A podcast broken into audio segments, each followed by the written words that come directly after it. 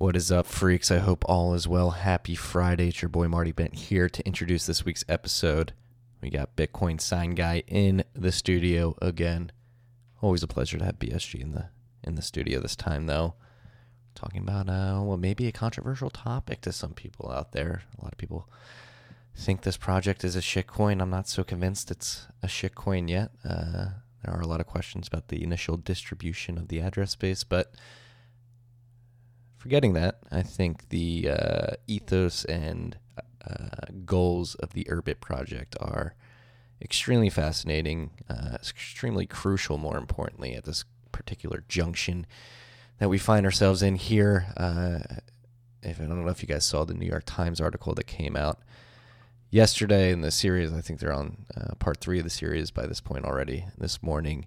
Um, but it seems that uh, we are not really good at securing our data, and Urbit is a project that is aiming to help secure our data.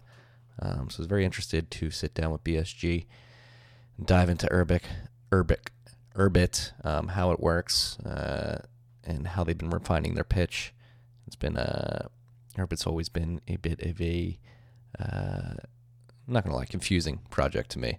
Uh, I'm getting less and less confused as time goes on. And I learn more about it. BSG seems to think that Urbit is an essential uh, system uh, for Bitcoin in the future if you really want to secure Bitcoin at the individual level. He believes that Urbit is imperative. So we uh, talked about it for about an hour and 50 minutes, I believe. I don't know. I haven't uploaded the audio file yet. I'm recording the ad first. Speaking of the ad, this episode of Tales from the Crypt is brought to you by the Cash App. You freaks already know all about them.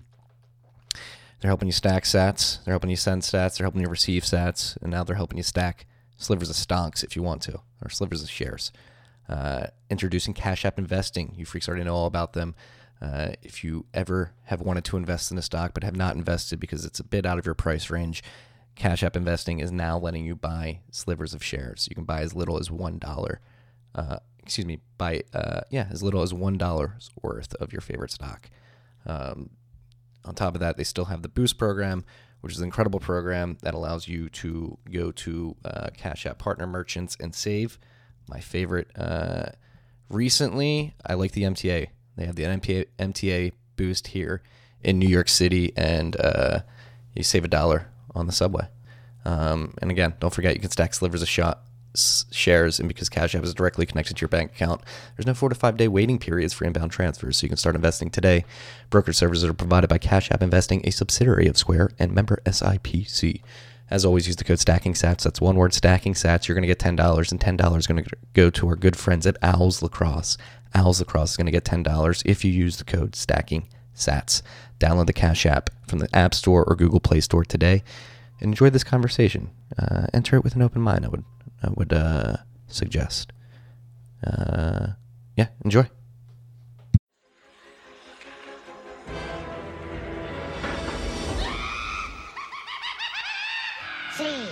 from the crypt.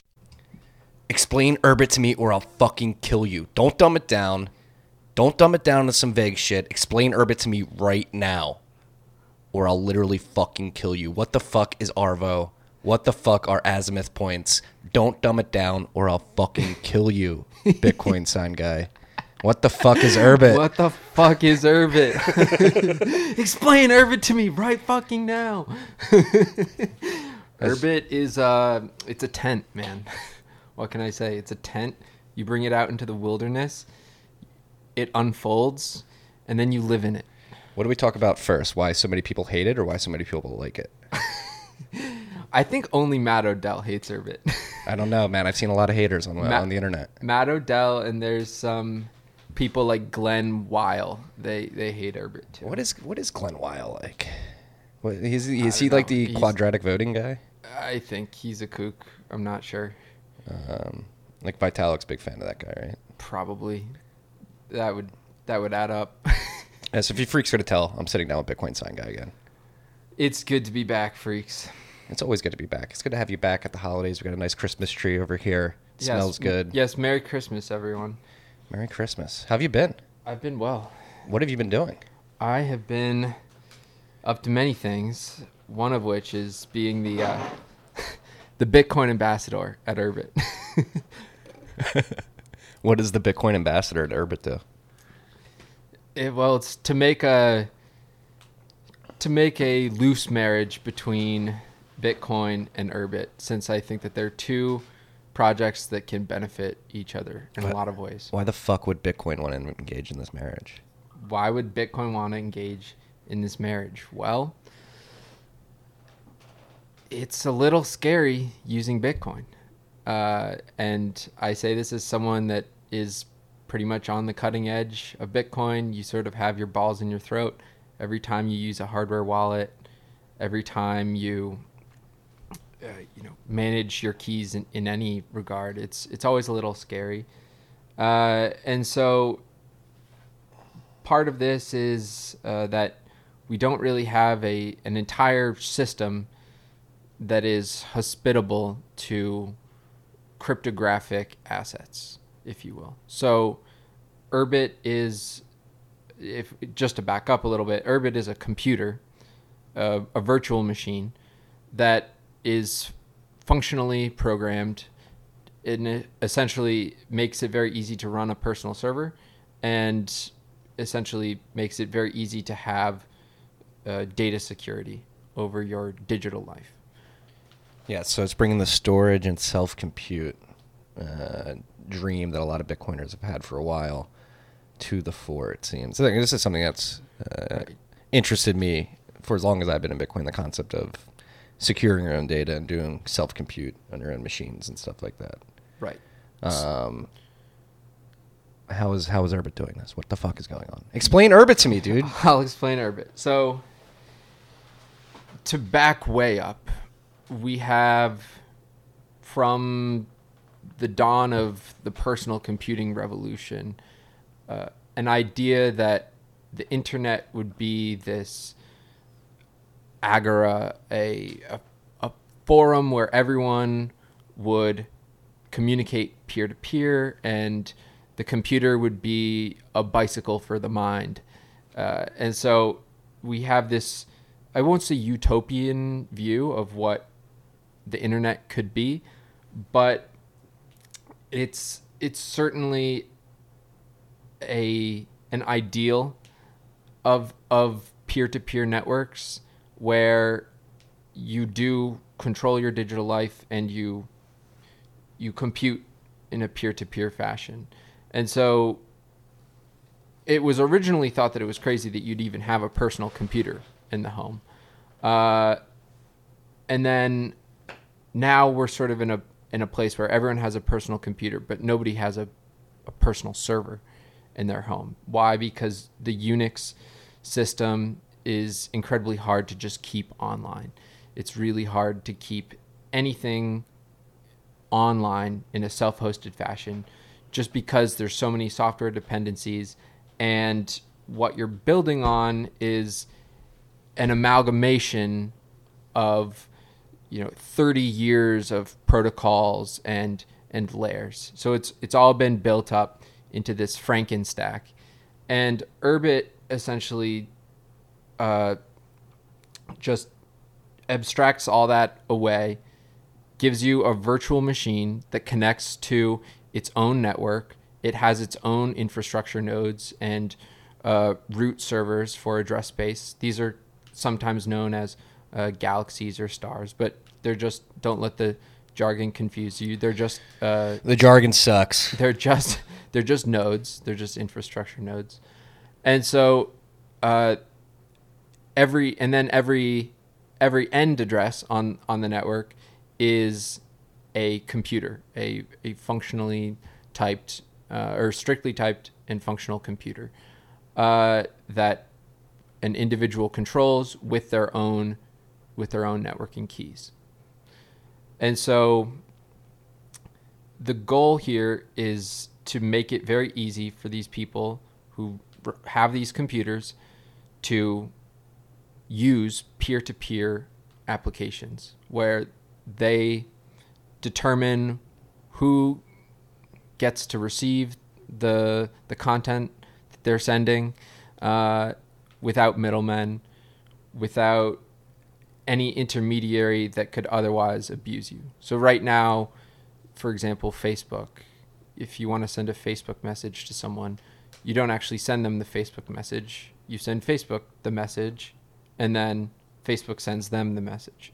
So, Urbit is uh, something that will let you communicate directly to people and and not have to consider a middleman who might then you know give you a free service but abuse your privacy uh, serve you ads i mean the, inter- the internet we've we've discussed this before like the internet is an absolute sewer of advertisements and trackers there were some hilarious memes on twitter the other day where it was the steps to read an article online. Did you see that? I did. I It was nine steps. It's, okay, navigate to web page, no, or accept the cookies, then uh, turn down turn like, down the subscri- subscribe to the newsletter. yeah subscribe button, the pop out ad, uh, all the little pinches and pokes that the internet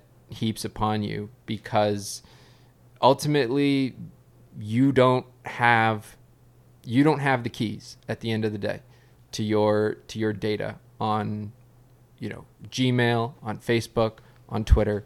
You don't have the keys. Um, and so yeah, the analogy that you could make there is uh, Google. If if a lot of our lives are on Google, right? Like Gmail, G Suite. So Google doesn't actually. If if you consider that your house, you don't actually have the keys to that house. You have a secret knock that Google assigns to you, and that's your password, right? Oh, I like that. So you don't actually, if you wanted to just up and leave, you don't own you don't own the house. You don't own the things inside of it. It's it's all on Google servers, and until you can repatriate that data to a, a server that you are in full control over, you will probably never have digital sovereignty. And so the the parallel with Bitcoin is we realized it was really in, in many ways Bitcoin has been driving this realization is that a server is an implement of self-sovereignty. What is running a Bitcoin node? Running a Bitcoin node is running a server that serves the Bitcoin blockchain. And so when you actually own valuable information, uh, as opposed to just querying it and uh, existing, uh, you know, operating on it in a client only fashion uh, when it's owned by someone else, you know, it unlocks a greater possibility uh, frontier for for I guess human interaction online. Yeah. so let's get back to why some people hate Urbit. Does Urbit have a blockchain? Urbit does not have a blockchain. Urbit has, as I said before, an address space, right? So let's talk a little bit about address spaces. We have one address space that most people use today, DNS, right? So websites, uh, you know, there are root servers for the domain name system that currently makes sure that there are is only one facebook.com that if you type in twitter.com you'll always get the website that's run by Jack Dorsey's company right? So this domain name system I encourage your listeners I encourage the freaks to go back and read the history on this one. The current domain name system is basically a Department of Defense project, uh, DARPANet, ARPA, and so y- you can go deep on that one. But the question is, you know, how how do you make a private alternative to the domain name system? How do you get an address space that people want to use and that wasn't that didn't have such a A taint? a, a, tainted a tainted genesis and so urbit said okay we're going to make our own address space and the goal is to have a few features of the address space. One, you want basically any address to be like nearly as good as any other. So for that reason, Urbit addresses actually mostly sound like quasi gibberish. So for example, my my Urbit address is pinned at Timit, and uh, you know my friend Logan he has Takrit Socryp. So this I'm a Nizwed Hassler. there you go. there you go. Um, who else has a good one? The the coolest one is uh, there's an Urbit employee Joe. He's got Master Morzod, which is Getting a snow squall warning right now. Excuse me. s- snow squall warning. W- What are you getting that from the Urbit weather app? No, it's coming straight from Tim Cook. Because we have a weather app. You do? yeah. Pause. Yeah, we have a weather app, and uh, in the next, in maybe in the mid spring, we'll have a sundial. Boss. these are these are the cutting edge applications that you can use on Well, Urbit. I, before we get back to the But yeah, namespace, I have seen like the chat app too. And that, that looks Oh, like, yeah, really yeah. cool. Like, um, all right. So back to the namespace. Why are these names weird? Why do I, why am I named Nizwed Hassler? Sure. So it's basically to make a name that's human readable uh, and human intelligible and memorable, but that doesn't really promote premium address space. Like we think that premium address space is kind of uh, it, it misplaces some incentives like just squatting on premium address on Yeah. premium addresses which is something that a mutual friend of ours loves to do Oh yes, he does. Maybe this is why he doesn't like Urbit. Maybe. that may actually be the case. He's like, oh my, my uh, my primo domain." my primo domain holdings are are going to be devalued. Uh, but then the other aspect of urban address space that I think is really m- more important is that it's scarce. Uh, so with with IP addresses, you can have infinite IP addresses. And so all you need to do to spin up a botnet is just, you know, generate a lot of IP addresses. With Urbit, because there's only approximately 4 billion addresses, uh, you deter those types of Sybil attacks where people What was that number? Four billion. approximately 4 billion. It's 2 to the 32. So it's like 4 and change. Uh, but around there. Um, so the the idea there is you, you want it to be costly to uh, acquire an Urbit address. It doesn't need to be a lot of money. It it shouldn't really ever be more than you know ten bucks to to acquire a, a networking key, uh, but it should be positive, it, and you know not, it should be non-zero and positive, uh, such that people can't just buy up tons of addresses and continue spamming you. Like the the reason why this is important is because actually a lot of the internet services that we currently use paper over the fact that there is, and I'll use the word again, just a, a complete sewer of you know content being being sent over over their system. So Twitter has massive botnets. Google uh, has you, you know very sophisticated machine learning uh, algorithms to basically keep the spam that you get sent in your spam folder. Yeah, and we've been getting nicked Take- on that on the newsletter. Take a look. Take a look. I encourage anyone who has Gmail at least, uh, or or whatever your email client is, go to your spam folder and see how much spam you get. And it's basically like you you're living in a a gypsum palace, you know, where there's a, a very th- thin sort of gilded veneer between you and just the pile of shit that uh, that exists all around you. And so yeah, the only reason why our why our internet experience is even workable is because of those sort of ma- machine learning uh, algorithms which which keep our uh, which you know filter out spam. Very advanced spam filters. But th- increasingly you know the only people that can design really good spam filters are people that have millions or billions of dollars. And so that it, it further centralizes the uh, the the power to even provide internet services. So Urbit's alternative is okay if you have a scarce address space, and it becomes uh, possible to associate reputation with an address because you have uh, you know a limited number of them. It's costly to burn one um, by spamming. Uh, you can eventually create you know a a system of online reputation that is that actually addresses the problem of uh, you know digital reputation rather than just sort of plastering over it.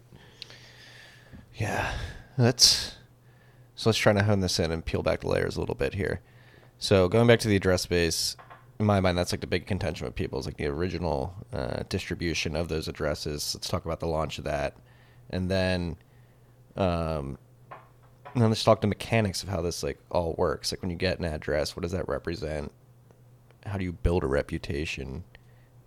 And then like are we really trying to build a whole new internet here? Is it possible? Yes. so, yeah, we definitely are trying to build a whole new internet, but this should have been clear from the moment we started with Bitcoin. Yes. So, you know, Bitcoin is, uh, you know, a new. Well, a- Urbit's, Urbit's older than Bitcoin, right? It it actually is. Yes. So Urbit is is still it's an older project and it's a younger project. It's a more it's a more wide-ranging project than Bitcoin. You know, Bitcoin is a single network protocol whereas Urbit is you know, uh, the a mathematical definition for a computer and you know, then every other you know computer protocol that you want to have as well like a, a So- virtual machine a file system uh, a networking a networking protocol etc So dissect that uh, phrase you just said, mathematical deterministic computer, or ma- yes so Urb, when i said earlier that urbit is a functional computer if you're if uh, any of you freaks are into cs you'll know a functional computer is a computer that is defined in terms of a function. So, uh, you have some functional programming languages like uh, Rust and Lisp and Haskell. Um, and basically, what I'll, I'll butcher this slightly, probably, so don't sue me. But essentially, what this means is that the computer, the way that a computer updates, uh, you know, its state is in terms of a a function where, uh, you know, in calculus when you can do you have f of x, and then you have some function, and then you have g of x, and it's another function, and you can also run like f of g of x. So you can basically have a deterministic uh, outlook on how a computer will interpret a certain you know event or piece of data that you pass it and so this differs from object oriented programming which is what you know our current computing paradigm is built around which is more just like doing little uh, you know actions on the margin and trying to to nudge the state into into the direction you want it to go. It's not actually mathematically defined. yeah, that's pretty crazy. Yeah. So, so by the way, like a, a fully functional computer, if you talk to CS folks, like they'll say like it's pretty much the holy grail or like a, an idea so crazy it's like so few people have ever attempted it. I think uh, you know Temple OS is a is a progenitor to Urbit in this regard. If you want to go down that rabbit hole, uh, but it's it's certainly an ambitious an ambitious project.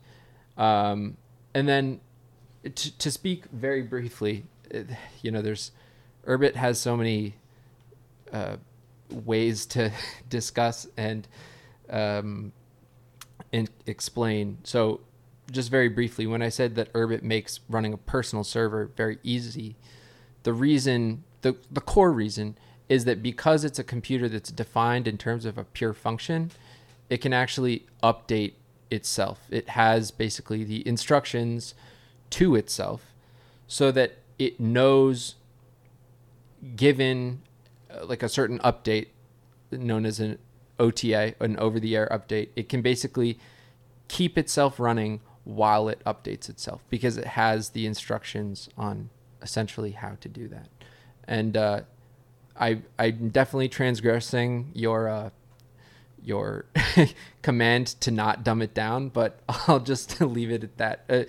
Because because an Urbit computer can update itself, uh, uh, the Urbit developer community can actually update your computer for you and basically perform the tasks that would otherwise need to be performed by like a system administrator. So most large companies or schools wherever whenever you have a group of people online there's usually a system administrator that just works day and night to make sure that uh, content is you know continues to be delivered.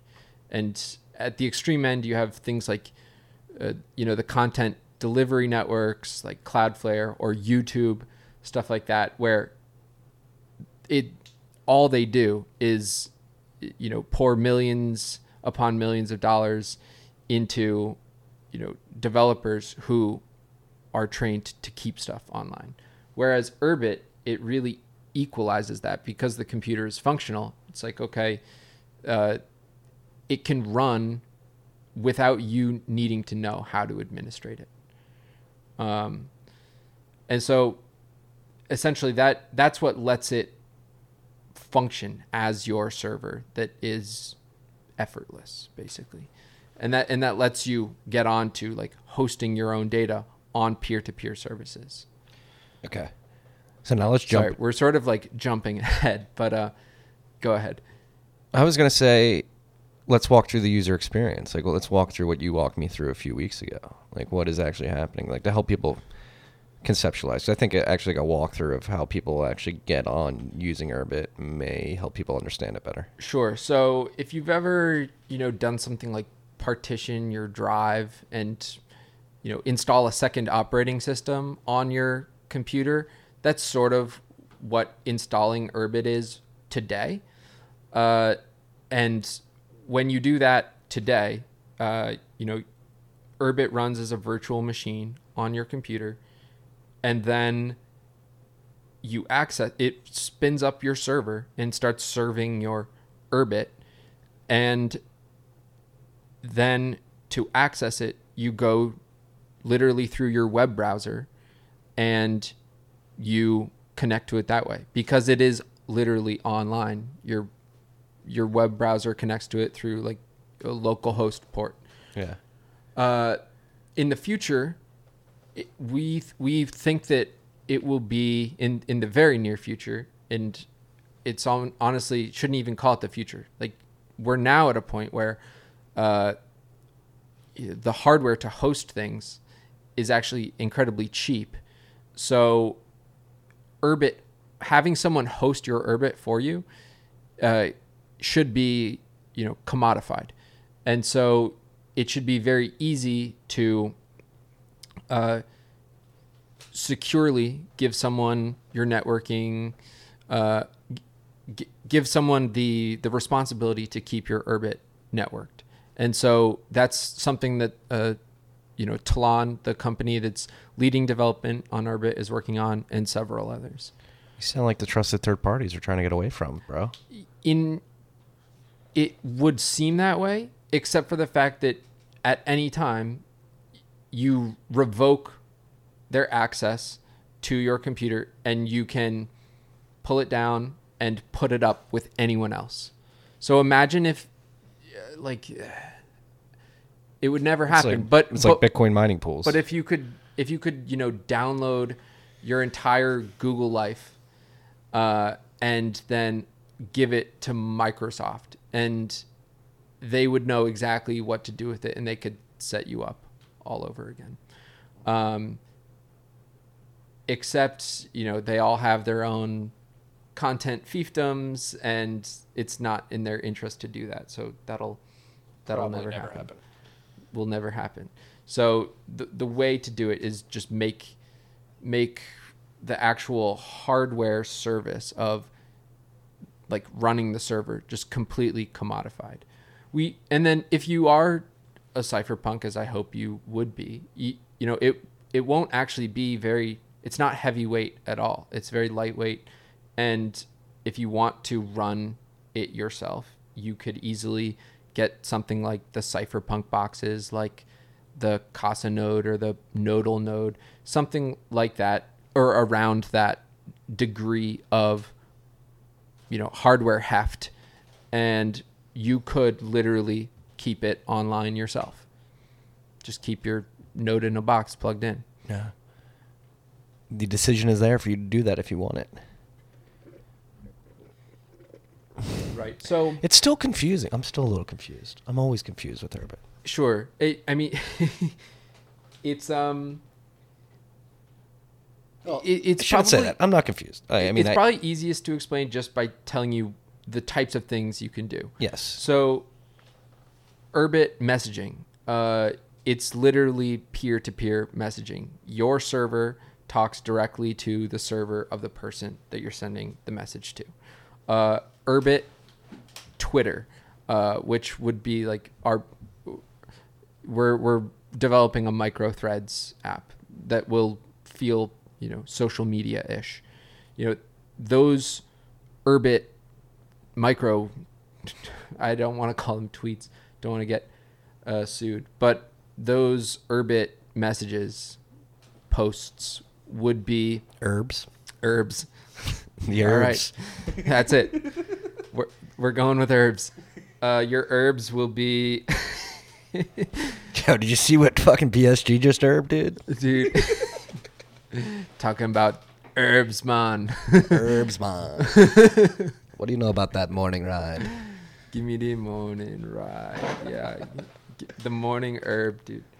Uh, So we're gonna be herbing soon. your your herbs will be delivered to the if you want to consume someone else's herbs uh you know their their Urbit will be the one to actually deliver those And to to your Urbit what message relay network are those So- messages being relayed over? so Urbit has its own uh transport protocol. It's called ames and it's end-to-end encrypted and yeah fully peer-to-peer. Uh, though you can you can actually so like i said urbit is an overlay network where sort of like how the internet was built on the backbone of telephone lines. Urbit basically is using the existing net infrastructure and sort of treating it in a, in a similar fashion. So you can actually use any any network protocol that you want ultimately. Uh, on your Urbit. So if you want to run your Urbit and send stuff over Tor, I mean, that's like sort of like wearing two condoms, but uh, it it works in the same way. Well, no, I would not use that analogy going forward. Using two condoms is a terrible idea because friction breaks the condom and ruins the whole yeah, I, purpose. I'm I'm I'm kidding. Are you going to de-anonymize yourself if you run it through Tor? Like, uh, you know, just wearing uh wearing a uh, I'll uh, I'll dial it back. Wearing a belt and suspenders. there we go. wearing a, wearing a a cumber a cummerbund and suspenders is a bad look. Very unnecessary. no, not a cummerbund. You can wear cummerbund and suspenders, sir. Oh yeah, excuse me. Belt. A belt. A belt. Yeah. My bad. I'm sorry. I'm not up to You your have to post your prom pics now. Oh my god, my prom pics. yeah, that's what that's what you I'll get. have to find them. Shut up. Shut up, Marine and Christina. Lovely ladies. Um, what uh? All right, so I have a planet.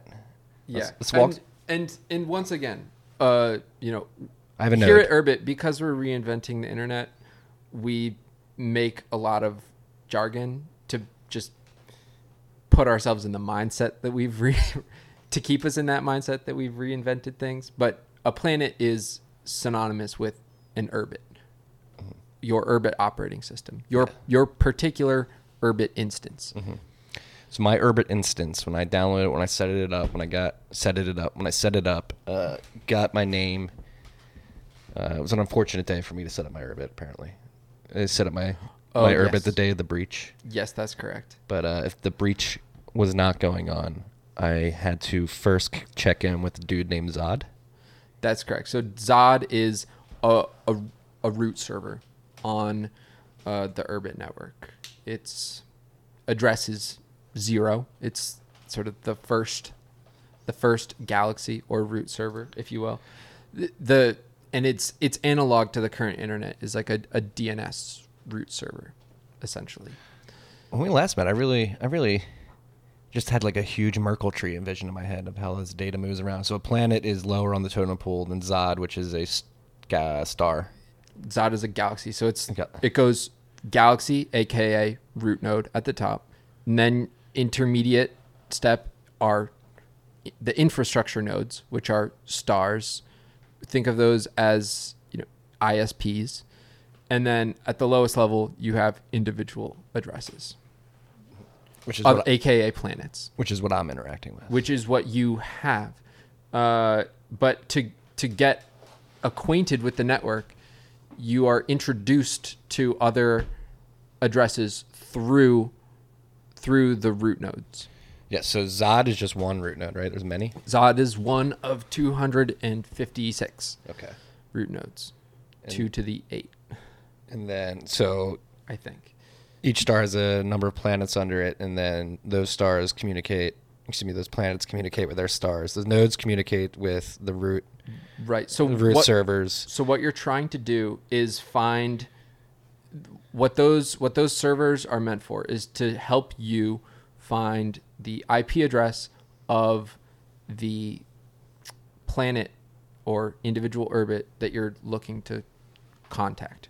And so they it's designed in in that three stage tree fashion because just algorithmically if you try to uh have you ever seen those sorting algorithms where it's like Will you please change it to nodes, root servers, and what else? The plan shit just too confusing. Can we I make mean, an official it's- Urbit it- it- team? It's it's a point well taken. it's a point well taken. See, I, I've I've gone through the full I've gone through the full arc of this where when you when you originally find Urbit, you know it is too confusing and you don't like the jargon, and then eventually, once you're once you fully get it, it's like okay, very cool. Like everything on this system has its own, you know, fun little pet name. But I, yes, your your your point is well taken. But so moving back to pure discovery, when you have those, uh, you know, those sorting algorithms. Have you ever seen those uh, YouTube videos of? It's like twenty different ways where they're sorting those little color bands, and you see the algorithm moving back and forth and putting things in order. So it's sort of like you have these algorithms to find things.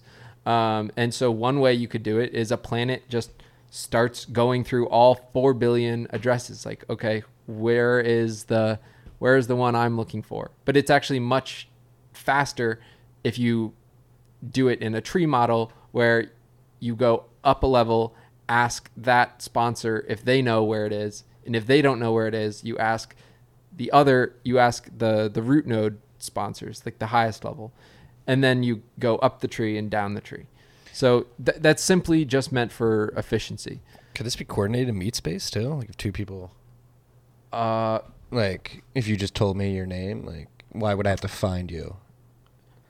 I have to find you to open up a communications channel. right because you in the because network. because you yes because for the initial contact you need to find out what ip address they're under Okay. and so the the point of that is uh just to just to encounter someone the first time, and then after that, it's peer to peer communication. So that that's why we have these these infrastructure nodes. Um, but then after that, it, it's really a fully peer to peer experience. So you have whatever application you're running, it is literally served from your from your computer, and it's received uh, on the other side from your friend's computer, and you can do whatever you want. You know, chat, uh, blog back and forth. Uh, in the future, we are building, or not in the future, currently, we're building uh, the beginnings of payment protocols for Urbit. So you can pay someone uh, in their hosted web store So you won't. peer to peer fashion. And then this is to go fully back. Like this is where Bitcoin comes back in. Maybe that's the Urbit's first killer app is a block explorer for people who don't want uh, the browser is doxing their addresses. I mean, absolutely, absolutely. Um, so when when I joked that I was, you know, the Bitcoin ambassador at Urbit, my my core insight is really just that a computer, a very sound computer, you know, what do you want to be able to do with it? Well, obviously, engage in digital commerce, and then simultaneously, a very sound money, uh, you know, deserves a computer like that, and it's it's it will be a better user experience to use uh, you know at least for your hot wallet you know something a system like urbit versus you know plugging in a a hardware wallet or you know trusting some custodial some custodial uh, solution or or just having regular nodes but having them on a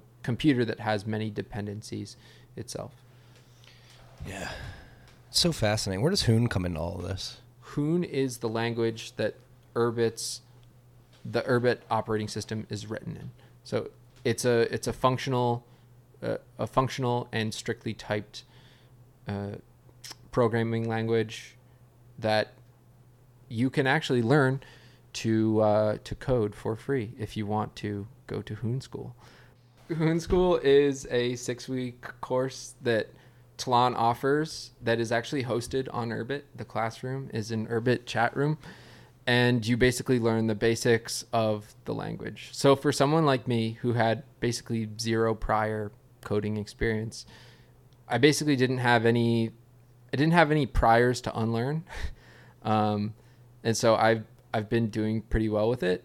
Um, some people who are already, you know, advanced programmers, they they will recognize that the syntax is substantially different and there's a lot to relearn about how a computer defines itself.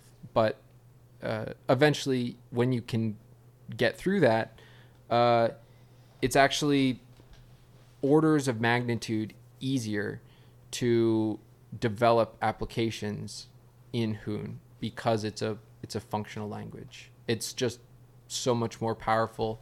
Uh, and then the the strictly typed aspect is you know you don't have you know how other urbits will uh, interpret the information that you're giving them.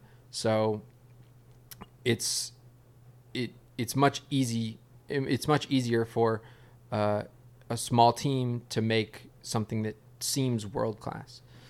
Um, whereas you know literally I, I use the YouTube example. YouTube needs thousands of people developing round the clock to just make YouTube work.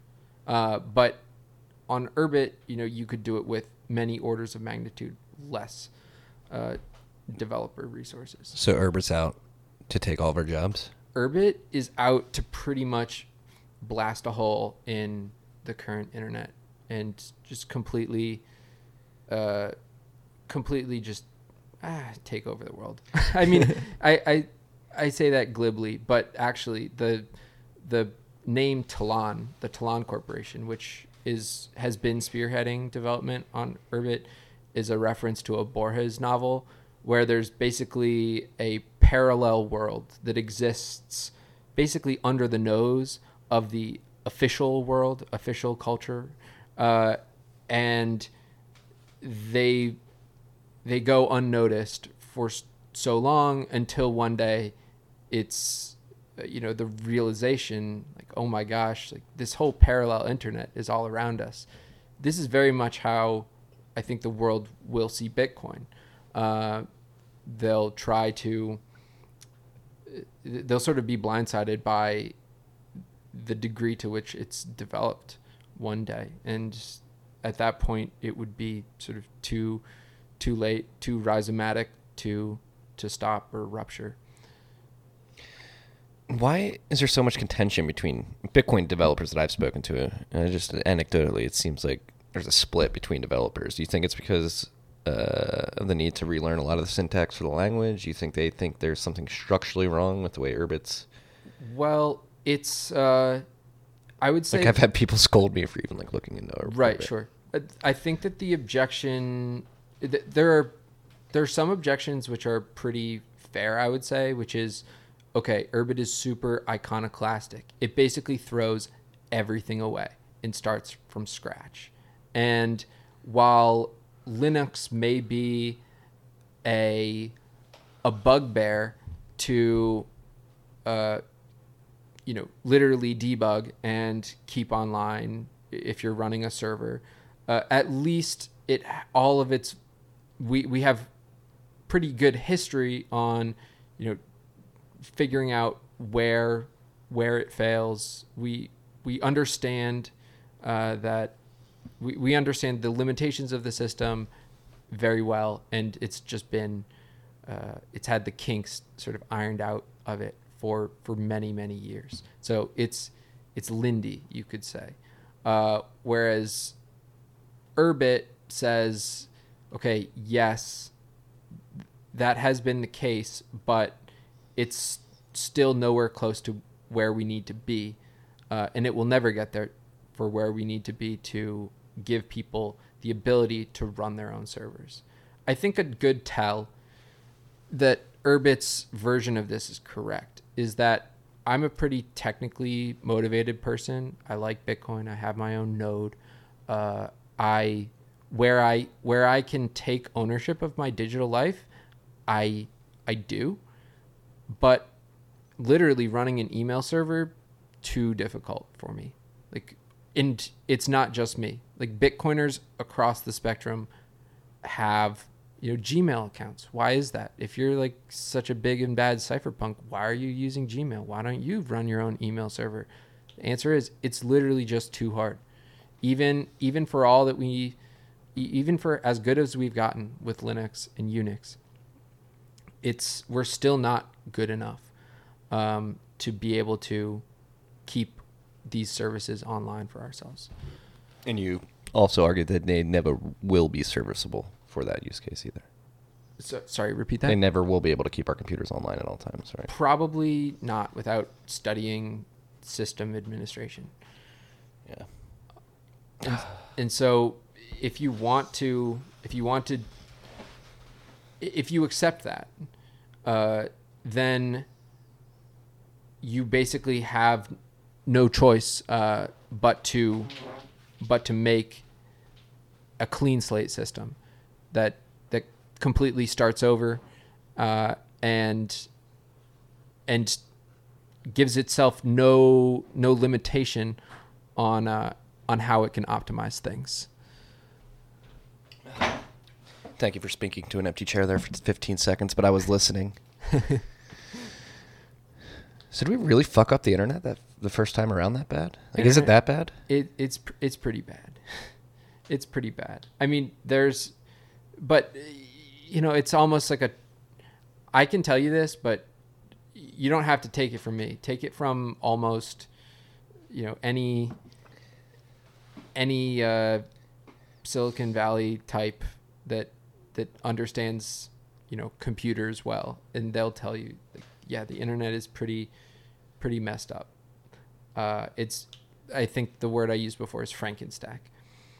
It's just an amalgamation of 30 years of code, and uh, it's gotten to a point where it's none of it was written with or as because we have 30 years worth of code much of it was written without knowledge of the other parts of it. And we're now at a point where we can actually render it all down uh, and, you know boil it down and simplify it tremendously uh, into a much smaller and sleeker package. So urbit is uh, only 50,000 lines of code. Uh, unix is something like 50 million lines of code Holy crap! That was actually a, a cool story. I believe Logan told it when you guys were on Nic's podcast, Nic Carter's podcast, on the brink about the dude who wrote Unix did it in like a, a two week span of just like a, a fever dream or something like that. Well, to be fair, all, you know, all, perhaps all computers are born this way, since you know, uh, the founder of Urbit, Curtis, also worked on Urbit in a similar fashion. It was basically like his research project for many, for many years. Okay, definitely longer than two weeks, but you know, he worked out Nock, which is the the mathematical rules of that that define Urbit that make Urbit Urbit. And so he he set those down pretty much on his own at first. They've been slightly revised, but uh, that's that's the basic story. Yeah. And well, yeah, and the, the, dude wrote it like a two week fever pitch, but then it's been obviously been uh, added to and, and developed on for the last three decades. But um, it's just interesting to see some some man's two week uh, that story that Logan told. uh, It was just fascinating to hear that one man's two week sprint can lead to a system that we built like an entire internet stack Right. on top of. Sure. Yes. I mean, p- perhaps this is always the way. I mean, how how much premeditation did Satoshi give the Bitcoin code or whatever? But uh, I guess the point I, I'm making is we're now at a point where we know what we want to do with a personal computer. We have the benefit of uh, retrospect, and we can look and say, okay, this is people want to have uh, you know group file sharing. They want to share videos and messages with their friends online.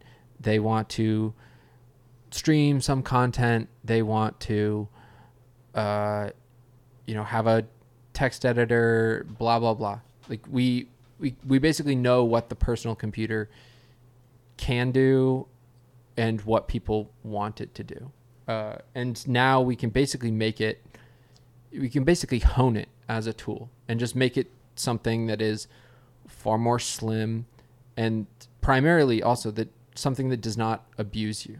So because we live in this because we live as serfs on the cloud servers of Google and Facebook and Apple, basically they they make the rules and many of their services are free, so they have to monetize them by you know doing things like selling your data inundating you with advertisements etc and generally just designing their applications to keep you hooked on using their applications since time is time is money uh, f- for these people. The integral of the time that you spend using the app is is equal to their to their profit uh, usually in in most cases. For twit with Twitter for example. Um, so you don't get a the developers that create these applications they don't design them with respect for the user's time uh, and so that's why you get things like the little red bubbles that pop up uh, to be a to serve as like a dopamine vending machine to keep you perpetually hooked on using their apps. Speaking about being respectful of time, do I need to be respectful of yours right now? No, not at all. Okay. We're good. I, I sent them an email. Okay. Sorry about that. BSG was here, and I had to hop. I had to hop on a a call for my for my full time job. Sorry for making you wait. for the day job. yeah, Bitcoin is my day job. it's a fun one. It's a it's a great it's a great uh, line of work It seems. I mean, old Marty's in. it seems like a heavy lift, dude. Heavy lift. A very heavy lift. Dude, so, you- can I get some network stats on Urbit right now? Like how many people are using it? Uh, can Uh, you tell how many people are downloading it? around around 5000 I, that's my estimate. It's definitely rough. Um, but we are now it's finally really ready to be used with anything that looks like a you know a, a normal user interface. Um, i mean we've we've had a we've had a, a user interface for a little while but before that it was really just command line. Um, but now in january we're launching os 1 which is basically it, it has all of the uh, like first applications of Urbit and in a package that works well together. So this includes, uh, you know, the weather app, as I mentioned, but also stuff like chat, uh, blogging. Um, it will have, uh, let's see, what else was there? Um, Bitcoin node too, right? an, uh, no. So the Bitcoin node, that's sort of a parallel project, but it will probably be around for OS2, uh, which will have payments, and that's actually just coming a few months later. Um, so yeah, the the Bitcoin roadmap for Urbit is develop a Bitcoin node controller, um, so you can remote control, uh, you know, a Bitcoin node from your Urbit uh, using the JSON RPC API. Then we'll have a Bitcoin wallet on Urbit. Urbit has its own key store, by the way. It's called Jael, uh, and it's think of it like a like a desktop wallet that's just built into the actual like uh, kernel of Urbit. Uh, And that can hold any private key, yeah, any any any, any type. any any secret you want. Mhm. I mean, love letter to your to your mistress I don't have uh, a mistress. or whatever. Uh, whatever whatever secret you want to store in there, it will it will keep it secure. Uh, and but then um, so yeah, Bitcoin node controller, then Bitcoin wallet, then uh, probably something like an atomic swap so that you can trade Bitcoin directly for an Urbit address. Um, and then, you know, I, I'm a huge fan of BTC Pay Server, as you guys know. Uh, so I'd love to see there be some type of Urbit storefront where you can host a little micro store on Urbit, sell your thing. Um, we're developing after the Bitcoin node is done, we'll do a Lightning node API. And then the, the ultimate project is not to just, uh, you know, control these nodes remotely, but to see if we can bring them actually into the Urbit kernel themselves and so have have that would be a much larger project obviously because you'd have to you know write a bitcoin node in hoon um, which is a huge undertaking uh, so that will be a little while but that if if urbit works out and everyone's using it um, you know we'll have perhaps people that that can't take on a, a task of that magnitude um, and then it it will be just super happy. You'll have your your personal server will also just serve the Bitcoin blockchain, um, and you know you can have your financial sovereignty thereof. Yeah. So how does this differ from Blockstack models? So you describing OS one just reminded me of Blockstack and, and their sort of web page when you first open up. It has all the bricks of the docs that you can work on. Right. They obviously have a token. Um, Right. Yeah. So pr- yeah, that's one large difference. Is yes, Blockstack has a token. Urbit does not have a token. Um, I mean, some people would say, "Oh, but the the address is a token." Not really. I mean, it's a it's an address. Um, this may be shocking to some Bitcoiners, but I personally believe that there are categories of digital property that are not Bitcoin, but that still are valid.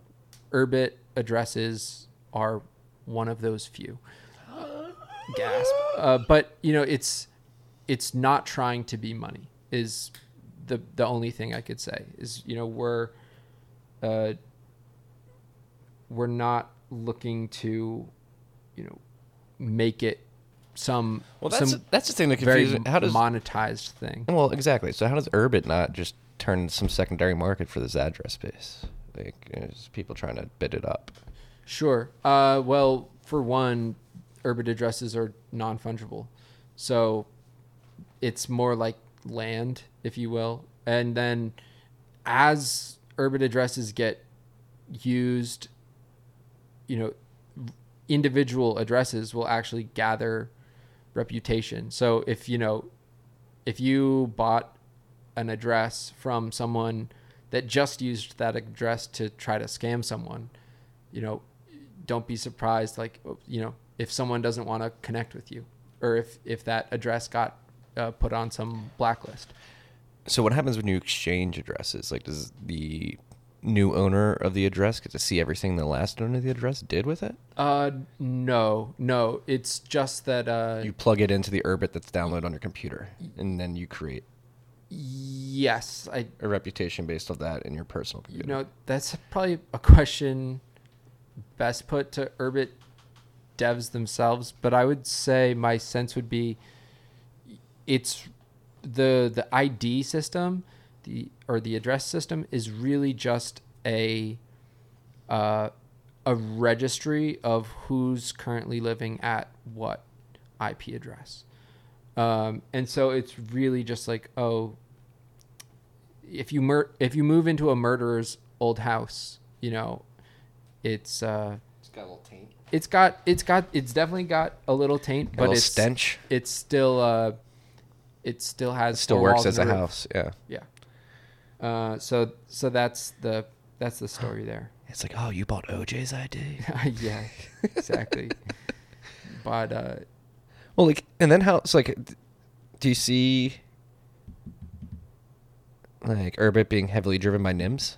Like, uh, yeah so th- obviously, all the like nobody's gonna be able to put their full name in, but like, will people on other like in meat space identify themselves? Well, I, we already have, Mhm. but will that be common practice, or will it be?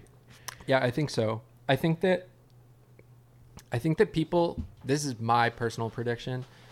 I think that some people will have a they'll both be nyms, but one they will freely associate with their name. So if you're a, a public figure, you know, you'll have uh you'll run your social media off of one Urbit. But then if you if when you have uh you know things that you want to keep private and totally unassociated it it wouldn't be crazy to get you know a second urbit that you use for your truly you know private financial history that that type of thing Does the uh, limitation of dom- domain names in the four bill range limit the amount of users over time? Uh, so yeah, like I said, there's there's four billion addresses currently, approximately, slightly more, um, and that's act- currently there's more Urbit addresses than there are people that even use the internet. Um, but then also many people, so for example, a family could share the same Urbit address um, because it's not actually one it's it's not actually one uh, device per address. It's you, you can you can access the same address with you know thousands of devices. So you know mom and dad might have an address and give all their kids uh, whatever smartphones, tablets, and those kids could network under that. All I'm just thinking is those kids ruining their parents' reputation. Yeah, well, perhaps perhaps Urbit raises some interesting questions about responsible parenting in the uh, in the digital age. Um, we we can leave it at that, but uh, it it's uh, in in the future it, it may it may be brought up. Yeah. It's fascinating. Fascinating. What what is the world going to be like? You're going to punch a hole in the internet. And then does this bring a real to an end to the hyper hyperreal? I've been wanting to talk to you about the state of the hyper hyperreal Well, today. yeah, I think that perhaps there is a there is a, a somewhat of a state of hyperreality where yeah, you have s- stuff like Google Cloud and oh, look how computery this is, but it's not really it's not really a computer that you actually can uh, you know transport trans- transplant or own in any real sense. So yeah that would that would certainly be a hope.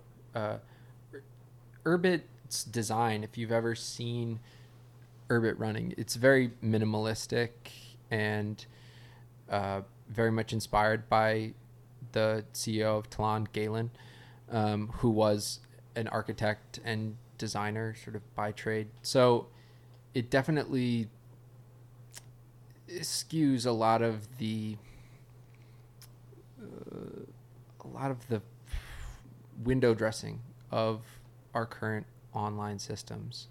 Um, it doesn't try to be a fun house of you know tricks here and there. It's really just like a basic set of of uh, of tools. And how do you what's your ideal adoption scenario looking like? Do you see people coming uh, more people coming and experimenting with it after OS 1? You think there'll be a cascade as uh, Bitcoin price rises and people get freaked out that they need to uh, secure their keys on a computer that they have custody of? Yeah, so I, it's it's funny. We actually were talking about this uh, the other day that we do think that the Bitcoin price is actually one of the inputs for the equation of Urbit success. So we definitely acknowledge that our fate is in in some ways linked to uh, you know Bitcoin itself uh, because you know money is perhaps the most uh, the most precious form of digital sovereignty. Uh, you know, it's your digital property. How could you participate in, you know, public if you don't have, you know, secure property? So this is this is definitely fundamental to our thinking on uh, on what the the computing experience should be in the 21st century. Uh, but yeah, then there are other services as well. Uh, you know, the the social media ones, the microblogging, uh, having a group desktop. So a, a secret uh, ambition or not so secret ambition of Urbit is to replace basically all productivity suites with just one thing. Um, and Urbit, because it's open source, it's basically very uh, I don't want to use the word malleable since that has negative connotations like SegWit, but it's Versatile. it's versatile. It is plastic in the ways you would want it to be plastic. Where if you want to make some interesting feature for your uh, company, it- say you have like some something that you want, it should be very easy for you to uh, for you to put an addition on. Just like sort of you know putting an addition on a house or, or renovating anything. So you're saying like somebody who wants to develop a complex ma- model, their business cash flow or whatever, and needs to go to Excel and a bunch of different things, can use Urbit. in that yeah b- basically just any tool you want to build it should be very just easy to build that on urbit for urbit and use it in a secure fashion that is of you know owned in a, in a secure way as well And Hoon makes that possible, right? You're building all this in Hoon. Hoon makes that possible. Nock, the definition of Urbit, makes that possible. Uh, and then when you take into account the peer-to-peer network of Urbit, it makes it it's it's an it's a thing that's inhospitable to third parties that would try to estrange you from that from that uh, you know paradigm. Yeah. They're trying to deterritorialize you. Don't let them. What do you mean by that? Dive in.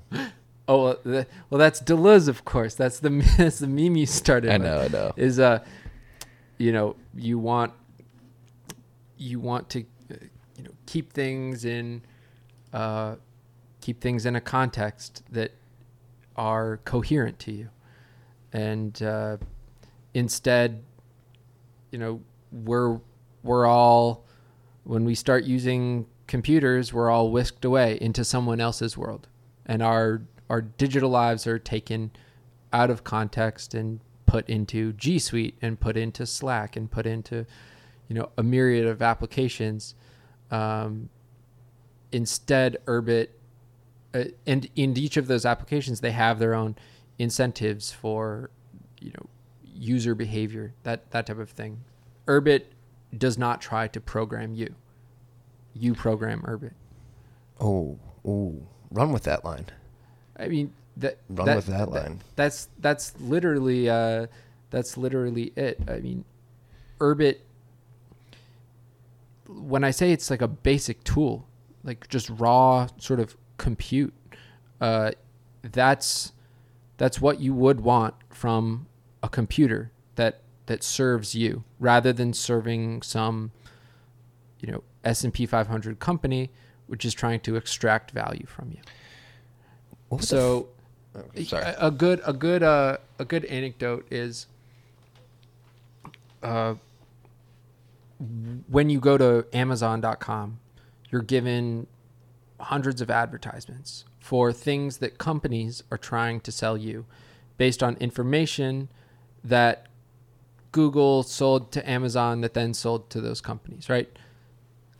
Imagine if if you so desired, you had an AI that instead of uh, you know instead of giving away information about your preferences to those companies, what if you told this AI your preferences? What if you said, "I like well-made shoes," and your AI, your personal AI, went out and said, "Yes, master, I have found you the best pair of shoes." Uh, and you could say, "Oh, thank you, Jeeves," and it would be like your personal butler. You know what I mean? But the the point is that it works on your behalf, um, and not and not the behalf of some mega corporation. Yeah, it's not the mega corporation going, hey, we know this idiot likes shoes, so we're going to put him in front of him. It's saying, hey, I want some shoes. Put them in front of me, please. Yeah, absolutely. Okay. It's it's not to it's not to say that we shouldn't be using computers. It's to say let computers work for users. Let uh, let them also be simple. I'm a big fan of keep it simple, stupid. Def- Urb is definitely the keep it simple, stupid computer. Uh, uh, it may be the pitch. We got to get it down to keep it simple, stupid. Layers. We this has been workshopped as ad nauseum. Um, this is workshopping right now. the, the let's see what are the other ones like uh Urbit. It's an actual cloud computer, dude. That's that's a funny thing. Like a lot of people hear cloud computing, and most people, unfortunately, honestly believe that a lot of this stuff is stored in space somewhere, um, but it's actually on the ground in some warehouses on s- Right. hardware that's run by these corporations. Yeah, it's there. There is hardware that stores all of your emails out there, and so, but the the rub is that that hardware is actually not that expensive. not Hillary's. the hardware is not that expensive. So why can't why aren't you running your email server? It's just the software. It's too hard. It's the software. Urbit is Urbit is better software. Simplifying the software. Better software. All right. Um, so yeah, at this point, I want to think. You know, I, I should probably address something that Bitcoiners, if they've listened up to this point, um, are probably thinking about, um, which is if you know much about the Urbit address space, you know that its registry is currently on Ethereum. So I just want to give my uh, assurances to Bitcoiners that Urbit is in no way wedded specifically to Ethereum. Using it was basically a pragmatic choice for a public key infrastructure or PKI in uh, 2016, uh, and it it basically accomplished the bare minimum uh, number of uh, operations that were needed to actually coordinate the address space. So in the future, it doesn't have to stay on Ethereum. It can move to a, a self-hosted model. Uh, it could move to like a side chain of Bitcoin if all of the root nodes wanted to federate or something. But the point is that uh, I I take the Ethereum the I take the aversion to Ethereum you know seriously because I think that the system does have uh, many flaws. I agree. Are you guys like susceptible to Ethereum? Uh, If like with it, like is this, if, like- if, this, is if this Ethereum went into the lurch, we could take we could basically de went into the lurch? into the lurch like uh you know uh if ethereum starts uh if if shit starts you know pieces start falling off ethereum uh we could we could Kill switch? absolutely take our uh urbit address space off of ethereum Like, is this is this Ice Age affecting Urbit right now? Like now that uh i don't know what the ice age is like Ethereum blocks are coming in slower because those idiots oh put in I a see. difficulty bomb. Um, I I'm not sure the degree to which that's affected Urbit. I mean, it seems to still be functioning fine, but the bottom line is that uh, there's many ways to uh, there's many ways to host an address registry, right? Uh, one of them is as you know a token on Ethereum there's there's many other ways that we could come up with, but the the reason why uh, it went that way was basically because Urbit is such an ambitious project already. You know, reinventing so many aspects of you know a computer's kernel that if it it was sort of a distraction to say, okay, yeah, let's also solve the Byzantine generals problem. Like other people were already working on that, coming to you know distributed consensus, and so uh, at the time Ethereum was, you know, an MVP. I think Curtis and Galen were like, yeah, uh, Ethereum is a dumpster fire. I think they literally used that that term, and so it's basically like an MVP. Um, and so in the future, when the the dust of the blockchain wars settle, I'm sure there will be uh, you know a good a good uh, like long term home for Urbit. I hope it finds that long term home. I'm liking my new home as Nizwed uh, Nizwed Hasler. Hasler. Yes. Yeah, there you go. Nizwed Hasler. I still need to connect with Zod. I have not done it since the breach was going on. Oh yes, yes. So the the network has been uh, everything's uh, everything's back up and running. Th- those breaches, by the way, are just uh, there. There will come a day um, when those breaches n- no longer happen. And breach is basically an upgrade. Uh, yeah, a, br- a breach is basically like a like a fork where the network just has to go off for a day, and s- but we we will literally get to a point where we commit like there will never be another breach. Urbit has a Kelvin versioning scheme, um, so in the future w- we will have uh, a versioning scheme that counts down. So every time we we upgrade Urbit, you shed a you shed a version, and it tends towards ex- ex- Ossification. ossification and sort of extreme conservatism with the way the way the the system is upgraded. Fascinating. It's fascinating stuff. Are we calling you by your real name now? Have you doxed yourself? Uh. I sort of. I mean, I'll I'll continue to go by Christian. okay. Um, but that's uh, that's You're become, are you gonna drop Bitcoin sign guy for for Christian. no mean, for Bitcoin ambassador to Urbit? Oh, like you're no. becoming the Urbit guy. I'll- you're not I'll- Bitcoin sign guy anymore to some people. You're just the Urbit guy. yeah, man, man, maybe maybe I'm just like a. Are you killing yourself? Maybe I'm just a. I can just hear Matt Odell yelling like "sell out." no, I I specifically I'll, I'll tell I'll tell you what like I specifically am interested in Urbit because I am uh my patriotism because of my patriotism to Bitcoin. So if you and this is uh this is going all the way back to you know Tim May and his original blueprint for crypto anarchy.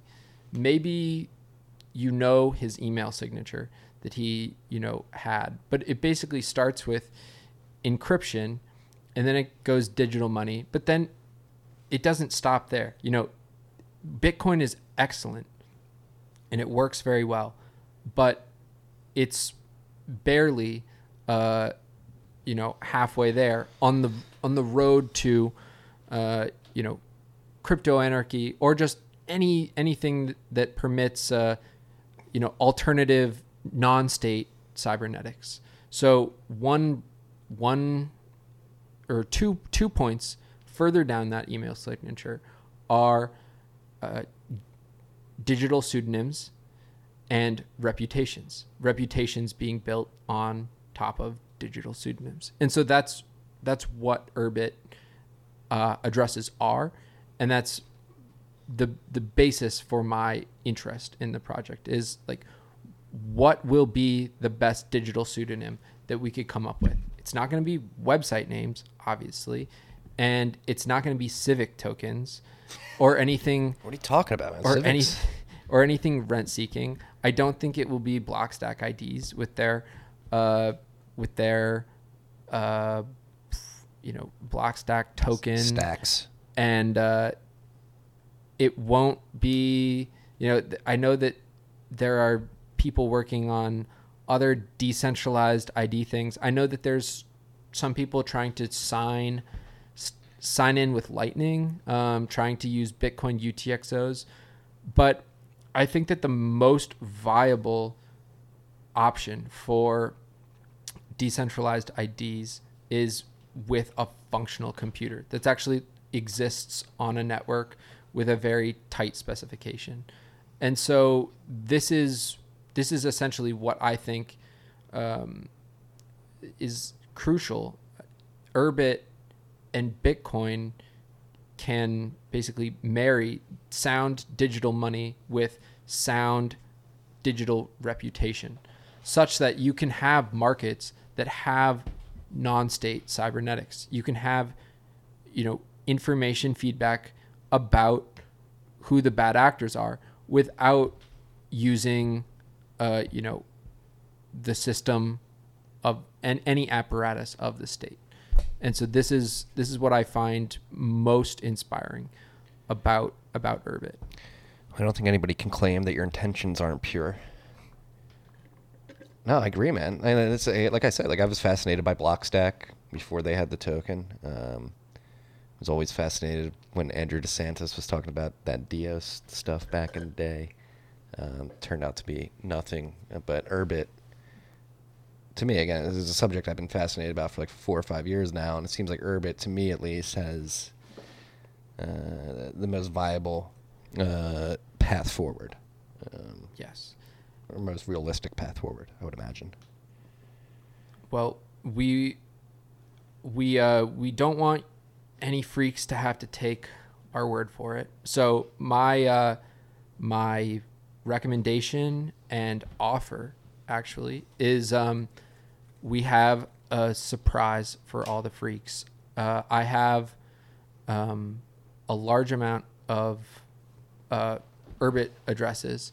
Um, and if you would like, we could give one to every freak, basically for free. Let them tinker around with Urbit, kick the tires, uh, free sample, try not buy. um, so if if you guys want to to try, um, I don't know if Marty if Marty will go for it. We have we have plenty of uh, address space to share. Hey, I'm open to this. If any of you freaks out there just curious, want to experiment, want to experiment to tell people it's bad, I'm Yeah. fine with that. We're- Whatever. Like any any any feedback is uh is appreciated, especially since you know the we're we're still very much like ironing the kinks out. So to increasing the the users, it you provide us with good feature or with good feedback on how to improve Urbit. Um, you can also get involved directly. Uh, I'm managing some people that are creating the Bitcoin uh, capabilities of Urbit now. And so if you want to get in on this and you know eventually build something like a peer-to-peer Bitcoin exchange on Urbit or uh, you know a Bitcoin marketplace, like this is really this is really the time to to start uh, connecting all of these uh, crypto anarchic primitives together into a, a really full-featured system. A Gordian knot, if you will. You can you can cut the cut the knot. Um, Was that a bad? Was that your? I mean, you're a salesman. Was that a bad analogy there? You're a sail sailor. Oh, a me. sailor, yeah. Um, Gordian knot. What? The only way to untie it is to cut it.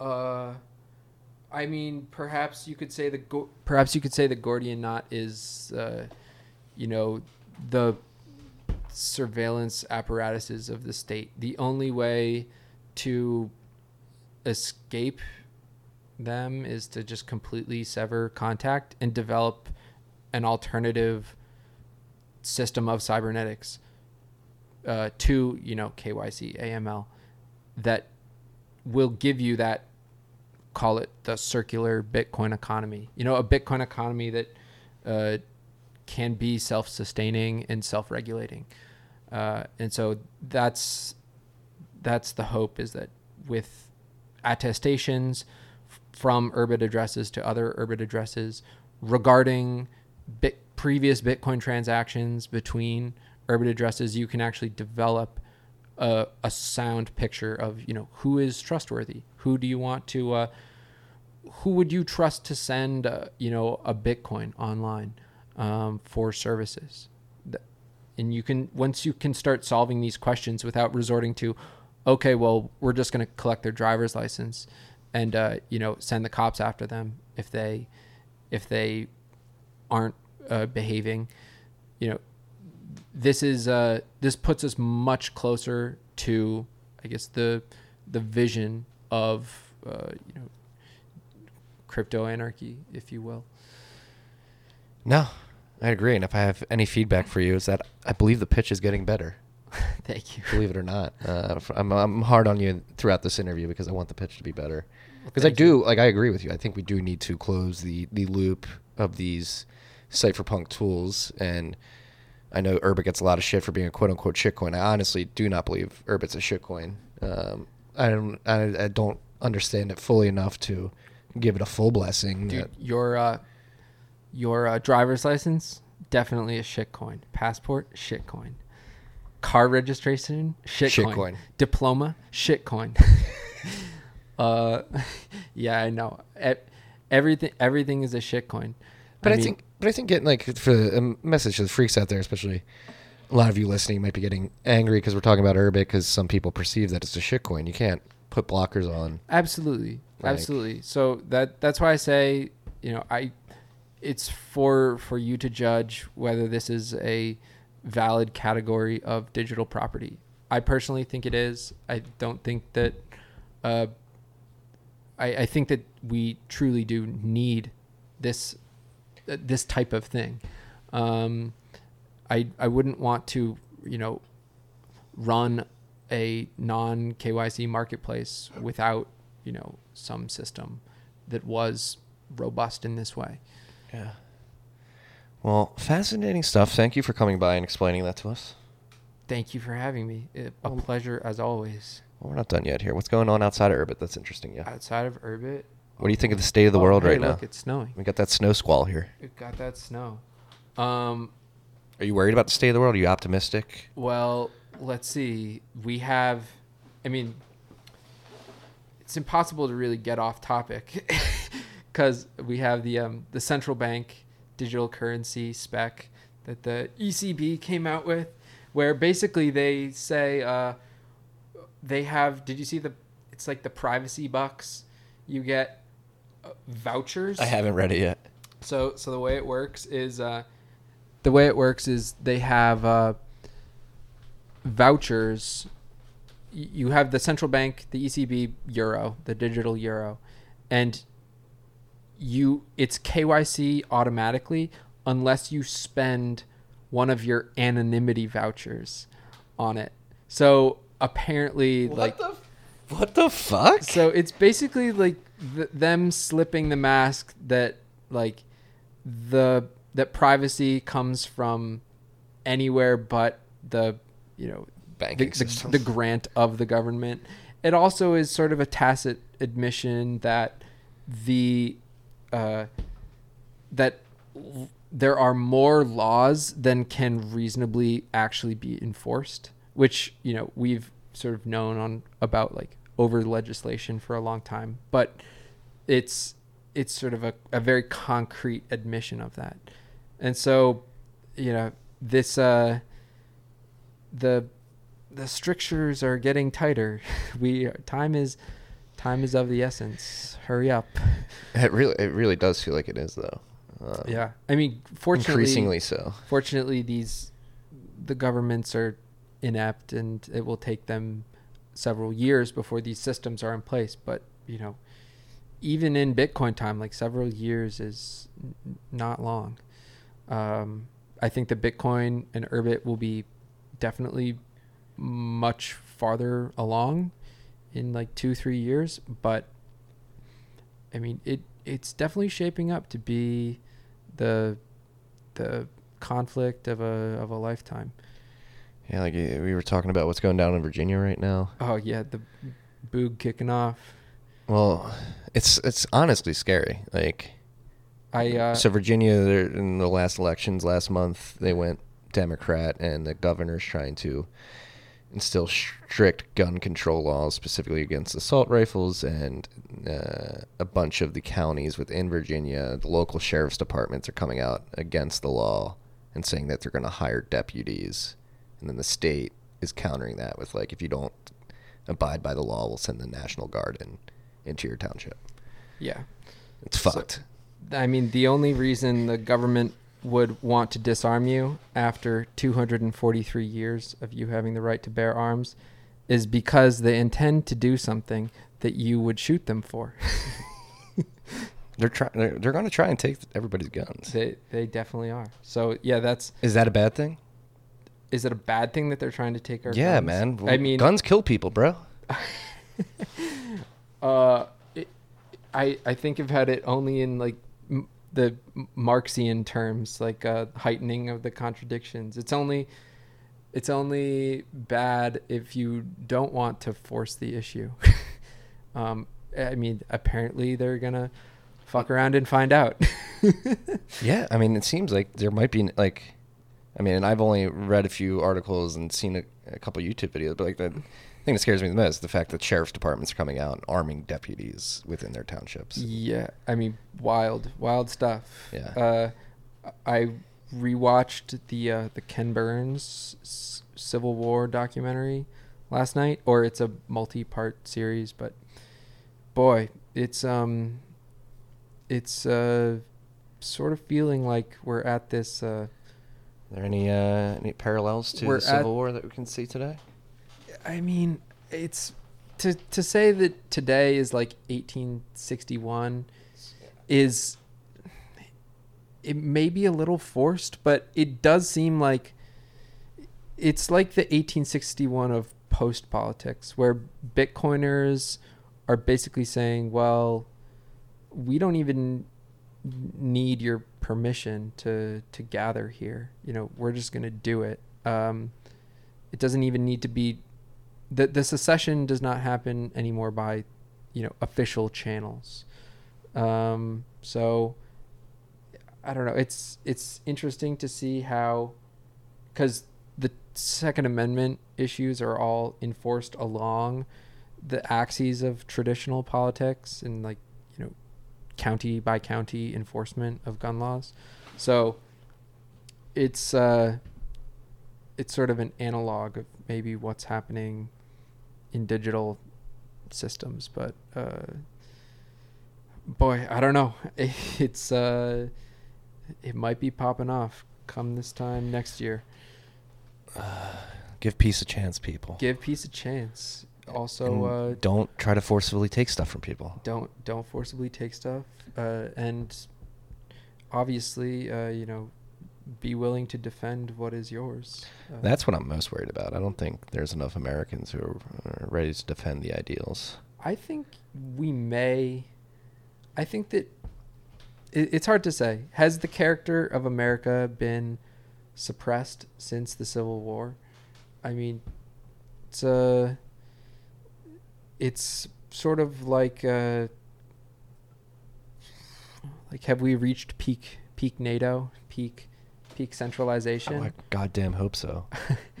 I mean, it, it would seem that there's only that there's only disintegration from here. Yeah. I- what was your your first quote the first time you came on? Bitcoin uh, has an acidic effect. On Oh yeah, it, to dissolve to dissolve large nation states and power structures. Yes, I mean I, I, I do believe this. I believe that Urbit does this as well. Um, we we didn't really get too far into it, but one of the big points of Urbit is you decide who you network with, uh, and the digital communities that you form are uh, are basically entirely voluntary. So nobody can force you to network with anyone else, and uh, nobody can nobody can keep you from leaving. You know, a networked relationship. Uh, there's a a good quote. I think uh, I think it was Andrea Castillo said the other day. Um, on Twitter and uh, you know all the social media sites that have been having these free speech debates, the issue that they're debating is not really free speech. It's actually just that when you have one central platform for everyone to use, it's very difficult to impose rules that suit everyone equally. So Urbit basically it's like we're at the end of a long car trip and the siblings are fighting in the back seat and we finally pull over at grandma's house and everyone can get out of the car and you know go get a breath of fresh air by themselves. Um, and i'm i'm incredibly optimistic about what this could mean for you know the future of human relating. Uh, whatever type of connections you want to make with people that you're no longer forced to be in such a such a tight confined space Yeah, and you were uh, you were tweeting at Jack to to put his open source Twitter developers towards Urbit. He said Jack's looking for Urbit when he came out, and he basically uh, seems like he's identified the problem that you described earlier. You- I mean, it's yeah. tough to be the, the police of everybody on your network. So he'd rather. It seems like he'd rather not do that job. Absolutely. I mean, Nassim, it's Nassim Taleb's point is that you know local politics is is the best form of politics because uh, when you get down to a local level, that's when you share the most things and you have the most in common with the other people.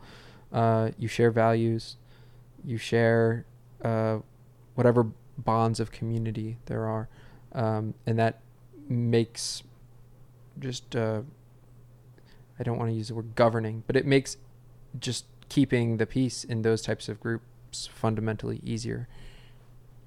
Yeah, yeah. Not everybody will be forced to congregate in one central location to scream at each other. They Yeah. can they can speak in peace to the people they want to without having other people butt in. Yeah. But, yeah. Well, Christian, it's always a goddamn pleasure. Sorry for using Lord's name in vain in front of you. It's all right. Um, you got any final notes? Any final notes? Final thoughts? Let's see. Um might might go see Uncut Gems. It looks like Adam Sandler crushed it. He might get an Oscar. Really? Um, I want to go see that with you. I'm sorry I have to bail. Ah, okay. Um, I told you that, didn't I? no. Oh, I thought This, I this is you. this is Marty flaking on me. I texted you. I texted you that. I'm I'm I'm kidding. I'm kidding. Um, I I I believe you. Um, yeah, it looks good though. Uh, I am excited to see uh, Adam Sandler flex flex the full range of his acting ability. Yeah, he's uh, he's not Billy Madison in this movie. Uh, yeah, what else we got? Um, Merry Christmas. yeah, Merry Christmas. We're six days away. yeah. Oh shoot, I need to get some gifts. I better get on that, dude. I better get on that. All right, he's gonna go get on that. Peace and love, freaks. Until next time.